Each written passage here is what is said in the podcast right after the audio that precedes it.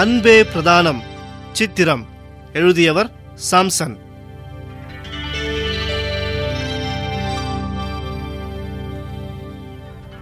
இறை இயேசு இவ்வுலகில் வாழ்ந்த காலத்தில் தமது போதனைகளாலும் நடத்தையினாலும் ஏராளமான மக்களை நல்வழிப்படுத்தி வந்தார்.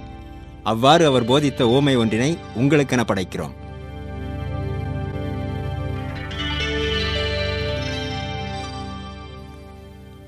எஸ்மா, என்ன உங்களுக்கு விருந்து ஏற்பாடா இருக்குங்க?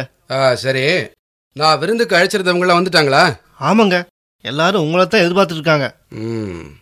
சரி வா போலாம். ஐயா ஐயா, யார் யாது? வழக்கமா நம்ம வீட்டு வாசல் கிடக்குற லாசர் தானுங்க. இவனோட பெரிய தொல்லையா போச்சியா? பெரிய மனுஷங்க வந்து போற இடத்துல இப்படி அருவருப்பா ஒருத்தன் என் வீட்டு வாசல்ல கிடந்தான். என் கௌரவம் என்ன யாருது? இவனை விரட்டி விடு விரட்டி விடுன்னு உனக்கு எத்தனை வாட்டி சொல்லியிருக்கிறேன். முதல்ல ஒன்னைய வேலையை விட்டு தொலைச்சாதான் சரிப்படும். ஐயா ஐயா, ரொம்ப பசிக்குதுயா, ஏதாவது மிச்சம் மீதி இருந்தா? ஆமா ஆமா, விருந்துக்கு வந்தவங்களே இன்னும் சாப்பிடல, அதுக்குள்ள இவருக்கு பசிக்குதான். ஐயோ, இவனை பார்க்கவே சகிக்கலையே. மேலெல்லாம் ஒரே புண்ணு பிடிச்சு போய், ஐயோ நாய் வேற அதை நக்குது. ஏய், முதல்ல இவனை வேற எங்கேயாவது போக சொல்லியா? அது விருந்து முடிஞ்ச உடனே விரட்டி விடலாங்க. அது வரைக்கும் இவன் இங்க இருந்தா வந்திருக்கிற விருந்தாளிங்க என்னை பத்தி என்னையா நினைப்பாங்க? பாரியா பாரியா, அவனு என்னையும் பாரியா. ஏதாவது சம்பந்தம் இருக்காயா? நான் எப்படி விலை உயர்ந்த துணியை உடுத்திக்கிட்டு செல்வச்சிமானா நிக்கிறேன், இவன் எப்படி இருக்கான் பாரு. முதல்ல இவனை விரட்டி விட்டுட்டு வா. ஏய் லாசர், போ போடா.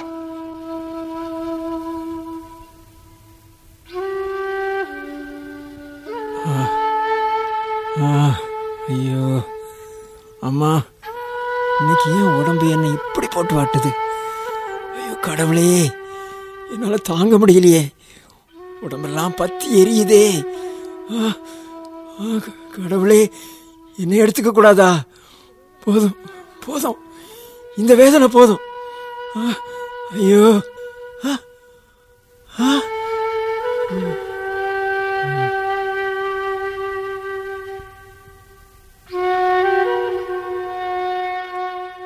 நான் எங்க இருக்கேன்? இந்த இடம் என்ன இடம்? இவ்வளவு பிரகாசமா அற்புதமா இருக்கே. உடம்புல இருந்த வலியை காணோம். மனசுக்கு இவ்வளவு இதமாவும் ஆறுதலாவும் இருக்கே. லாசர் திகையாதே, நானே ஆபிரகாம், இறைவனில் நம்பிக்கை கொண்டோரின் தந்தை. நீ இறந்த பிறகு வான தூதர்கள் உன்னை என் மடியில் கொண்டு வந்து கடத்தி இருக்கின்றனர். இனி காலமெல்லாம் இங்கே மகிழுடன் இளைப்பாருவாய். ஐயோ அம்மா, ஐயோ அப்பா, ஐயா ஐயா, யாரோ வேதனைப்பட்டு அலறாங்களே. நான் பிச்சை வாங்கி சாப்பிட்டுக்கிட்டு இருந்த வீட்டு எசமா குரல் மாதிரி இருக்கே. அவரேதான். அந்த செல்வரும் இறந்து விட்டார். அதோ அவர் பாதாளத்தில் பரிதவிக்கிறார். அவர் இருக்கிற இடத்தை பார்த்தா நெருப்பு எரிஞ்சுக்கிட்டு பயங்கரமா இருக்கே. ஆமா, அவர் அங்கே வதைப்படுகிறார். ஐயோ உடம்பெல்லாம் பத்தி எரியுது. நாகத்துல நாக்கு வரலுது. அதோ மேல தந்தை ஆபிரகாம், அவர் மடியில லாசர். லாசர் லாசர், ஐயா ஐயா, தந்தை ஆபிரகாமே ஐயா, எனக்கு இறங்கும் ஐயா. லாசர் விரல தண்ணியில நினைச்சு என் நாக்க குளிர செய்யறதுக்கு ஐயா ஐயா அவரை அனுப்புங்கள ஐயா. ஐயா, நான் இங்க தீயில கடந்து வேதனைப்படுறேன்னு. மகனே, நீ உன் வாழ்நாளில் நலன்களையே பெற்றாய். அதே வேளையில் லாசர் இன்னல்களையே அடைந்தார். அதை நினைத்துப்பார். இப்பொழுது அவர் இங்கே ஆறுதல் பெறுகிறார். நீயோ வேதனைப்படுகிறாய். அன்றியும் எங்களுக்கும் உங்களுக்கும் இடையே பெரும் பிளவு உள்ளது. ஆகையால் இங்கிருந்து ஒருவர் உங்களிடம் வர விரும்பினாலும் கடந்து வர இயலாது. அங்கிருந்து நீங்கள் எங்களிடம் கடந்து வரவும் இயலாது. ஐயா, அப்படின்னா தந்தையே, அவரை எங்க அப்பா வீட்டுக்கு அனுப்பிடும்னு உங்களை வேண்டி கேட்டுக்கிறேனுங்க. என் கூட பிறந்தவங்க 5 பேர் இருக்காங்க. அவங்களும் வேதனை நிறைஞ்ச இந்த இடத்துக்கு வராம இருக்கிறதுக்கு ஐயா அவங்களை எச்சரிக்கணும் ஐயா. ஆபிரகாம், மோசே மற்றும் இறைவாக்கினர்களும் அவர்களுக்கு உண்டு. அவர்களுக்கு செவிசாய்க்கட்டும். அப்படி இல்லைங்க, இறந்தவங்கள ஒருத்தர் அவங்க கிட்ட போற அவங்க மனம் மாறுவாங்க.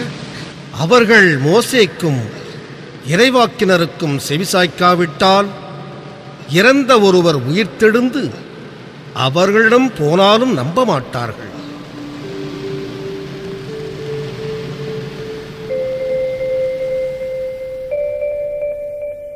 செல்வம் நிலையல்லவே என்று ஒரு கவிஞன் பாடி வைத்தான். இருப்பினும் மனிதன் பிரதானமாக தேடுவது செல்வத்தை தான்.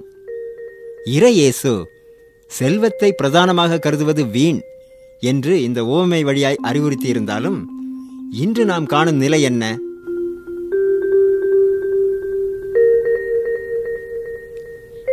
என்னங்க என்னங்க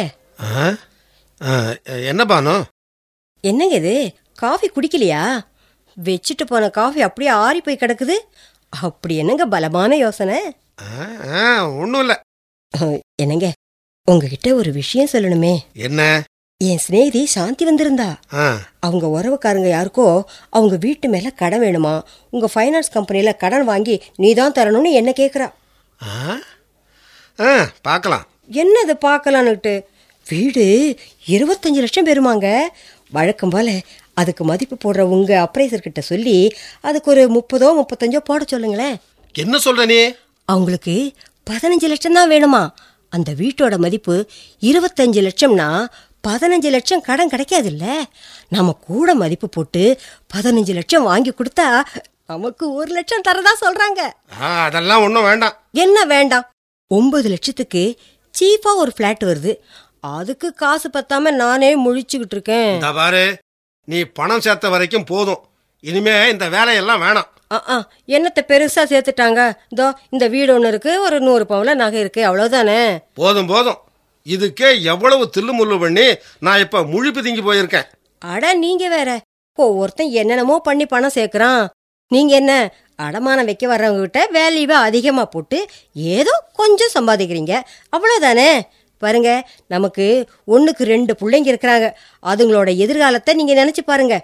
வெறும் சம்பளத்தை வச்சு நாம என்னங்க பண்றது? உங்ககிட்ட என்னத்த சொல்ல, எங்க ஃபைனான்ஸ் கம்பெனிக்கு புதுசா ஒரு பிரசிடென்ட்டை தேர்ந்தெடுத்திருக்காங்க. அதான் தெரியுமே. அவரு இப்ப எல்லாத்தையும் நோண்ட ஆரம்பிச்சுட்டாரு. அப்படின்னா கம்பெனி வாடிக்கையாளர் யாரோ பிரசிடென்ட் கிட்ட என்ன போட்டு கொடுத்திருக்காங்க. அடப்பாவி, அவன் நல்லா இருப்பானா? பிரசிடென்ட் அப்ரைசரை பிடிச்சு உலுக்கல எல்லாத்தையும் அவன் உளறி தொலைச்சிட்டான். அப்புறம் என்னாச்சு? இப்ப ஆபீஸ்ல என்கொயரி நடந்துகிட்டு இருக்கு. கணக்கு வழக்கெல்லாம் போட்டு உருட்டிக்கிட்டு இருக்காங்க. கண்டுபிடிச்சிருவாங்களா? பின்ன 1-2 எத்தனை லட்சம் திருமுழு பண்ணிருக்கேன். எங்க கண்டுபிடிச்சா என்ன பண்ணுவாங்க? உடனே என் வேலை போயிடும், அவ்வளவுதானே. விடுங்க, நம்ம கிட்ட தான் வீடு இருக்கு, நகை இருக்கு, கையில ரொக்கம் வேற இருக்கு. அதை வச்சு பழச்சிக்கலாம் போறோம். பைத்தியக்காரி, குத்த நிரூபணம் ஆன உடனே உன் வீடு பணம் நகை எல்லாத்தையும் பிடிங்குவாங்க. அப்படிங்களா? பின்ன போலீஸ் கேஸ் ஆகி நான் ஜெயிலுக்கு போனாலும் ஆச்சரியப்படுறதுக்கு இல்ல. அப்படியெல்லாம் ஒன்னும் ஆகாதுங்க. நீங்க தைரியமா இருங்க. என்னதான் ஆகுதுன்னு பாத்திரலாமே. பாப்போம். பானு, வாங்க வாங்க. என்னங்க ஆச்சு? எல்லாம் எதிர்பார்த்தபடிதான் நடந்தது. வேலை போயிடுச்சா? ஆமா. இப்ப நிலைமை என்னன்னா 25 லட்சம் ரூபாய 10 நாளைக்குள்ள திருப்பி தரணும். இல்லைன்னா நான் கம்பி எண்ணணும். பணத்தை திருப்பி தரதா ஒத்துக்கிட்டு வந்துட்டேன். இப்ப என் கவலையெல்லாம் நம்ம கிட்ட இருக்கிற எல்லாத்தையும் வித்து பணமாக்கினா கூட 25 லட்சம் ரூபாய் தேராதே, என்ன செய்யறது? என்ன ஒரு 2-3 லட்சம் குறையுமா? அதுக்கெல்லாம் நான் வழி பண்ணிருக்கேங்க. என்ன சொல்ற பானு?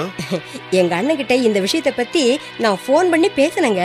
இந்த கேவலத்தை அவர்கிட்டயும் சொல்லிட்டியா? அதுல என்னங்க தப்பு? அவரு எவ்வளவு வருத்தப்பட்டார் தெரியுமா?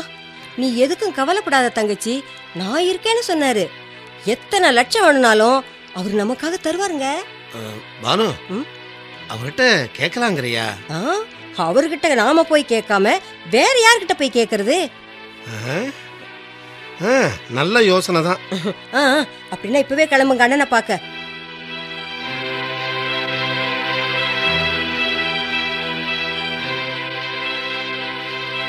மச்சான், என்னங்க இப்படியெல்லாம் நடக்கும்னு நான் எதிர்பார்க்கவே இல்லை.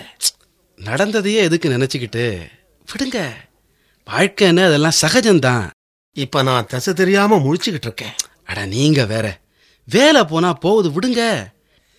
நான் இப்ப இருக்கிற நிலைமையில உங்ககிட்ட இருந்து ஏதாவது உதவி கிடைக்குமான்னு கேட்கறதுக்காகத்தான் வந்திருக்கேன். செய்யக்கூடியதா இருந்தா கண்டிப்பா செஞ்சிடலாமே. இந்த சிக்கல்ல இருந்து தப்பிக்க எனக்கு ஒரு 3 லட்சமாவது தேவைப்படுது. பணமா? அவ்வளவு இல்லைனாலும் உங்களால முடிஞ்ச அளவு கொடுங்க. ஏங்க என்ன சுமதி, இப்படி கொஞ்சம் வாங்க. என்ன பணம் ஏதாவது கொடுக்க போறீங்களா என்ன? நீ வேற, நாம எதுக்கு பணம் கொடுக்கணும்? திருடவங்களுக்கு திருப்பி கொடுக்க தெரியாதாக்கும் அதானே. வந்து மச்சான், உங்க விஷயமா தான் பேசிக்கிட்டு இருந்தான் இல்ல சுமதி? அதுல பாருங்க, எனக்கு பேங்க் பேலன்ஸ் 500 ரூபா தான் இருக்கு. ஆமா அண்ணே, பையனுக்கு இந்த மாசம் ஃபீஸ் கட்டணும். என்ன பண்றதுன்னு நாங்களே முடிச்சுக்கிட்டு இருக்கோம். இப்பெல்லாம் பிசினஸ் கூட ரொம்ப டல் ஆயிடுச்சுண்ணே. ஆமா பரவாயில்ல மச்சான், நான் வேற எங்கேயாவது முயற்சி பண்றேன். அப்ப நான் புறப்படுறேன். என்னது வந்ததும் வராதுமா கிளம்பிட்டீங்க? இருந்து சாப்பிட்டு போலாம். பரவாயில்ல மச்சான், எனக்கு நிறைய வேலை இருக்கு.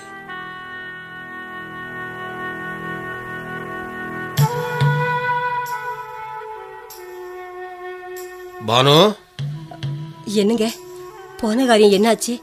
உங்க ஃப்ரெண்டு செல்வராஜ் என்ன சொன்னாரு? அவனும் உங்க அண்ணனை போல தான் இருக்கான். நாம வசதியா இருந்த வரைக்கும் நமக்காக உயிரை கூட தருவேன்னு சொன்னவங்க எல்லாம் இப்ப நாம இருக்கிற நிலைமையை பார்த்ததும் ஓடி ஒளிய ஆரம்பிச்சுட்டாங்க பானு. எங்க அண்ணனே நம்மளை பத்தி கேவலமா நினைச்சு ஒதுக்கும் போது மத்தவங்களை குறை சொல்லி என்னங்க பிரயோஜனம்? பானு, பானு வாங்க சின்ன மச்சான். வணக்கம் மாப்ள. ஏன்னா ஊர்ல எல்லாரும் சௌக்கியமா இருக்காங்களா? இருக்காங்க. விஷயம்லாம் கேள்விப்பட்டேன். வருத்தப்படாதீங்க மாப்ள, எல்லாம் சரியாயிரும். அடுத்து என்ன பண்ணுறதா இருக்கீங்க? வழி தெரியாமல் தான் முடிச்சுக்கிட்டு இருக்கேன். நான் சொல்கிறேன்னு தப்பாக நினைக்காதீங்க. இருக்கிறதையெல்லாம் விற்றுட்டு கம்பெனியில் பணத்தை பைசல் பண்ணிவிட்டு ஊருக்கு வந்துடுங்க. என்ன சொல்கிறீங்க மச்சான்? நம்ம வீடு பெரிய வீடு, 2 குடும்பம் தங்கலாம். வயக்காட்டில் வர்ற வருமானத்தில் ஏதோ நான் குடிக்கிற கஞ்சியை பகிர்ந்துக்கலாம். கொஞ்ச நாளைக்கு தான். உங்களுக்கு படிப்பு இருக்குது, நல்ல அனுபவம் இருக்குது. நம்ம ஊர் பக்கத்தில் வேறு நல்ல வேலை கிடைக்காமல போயிடும் மச்சான். அண்ணா வசதியாக வாழ்ந்தவங்க கொஞ்சம் கஷ்டமாக தான் இருக்கும். ஆனாலும் கௌரவம் பார்க்காம அப்படியெல்லாம் ஒன்றும் இல்லை மச்சான். நான் இருக்கிற சூழ்நிலையில் நீங்கள் சொல்கிறத கேட்க ரொம்ப ஆறுதலாக இருக்குது.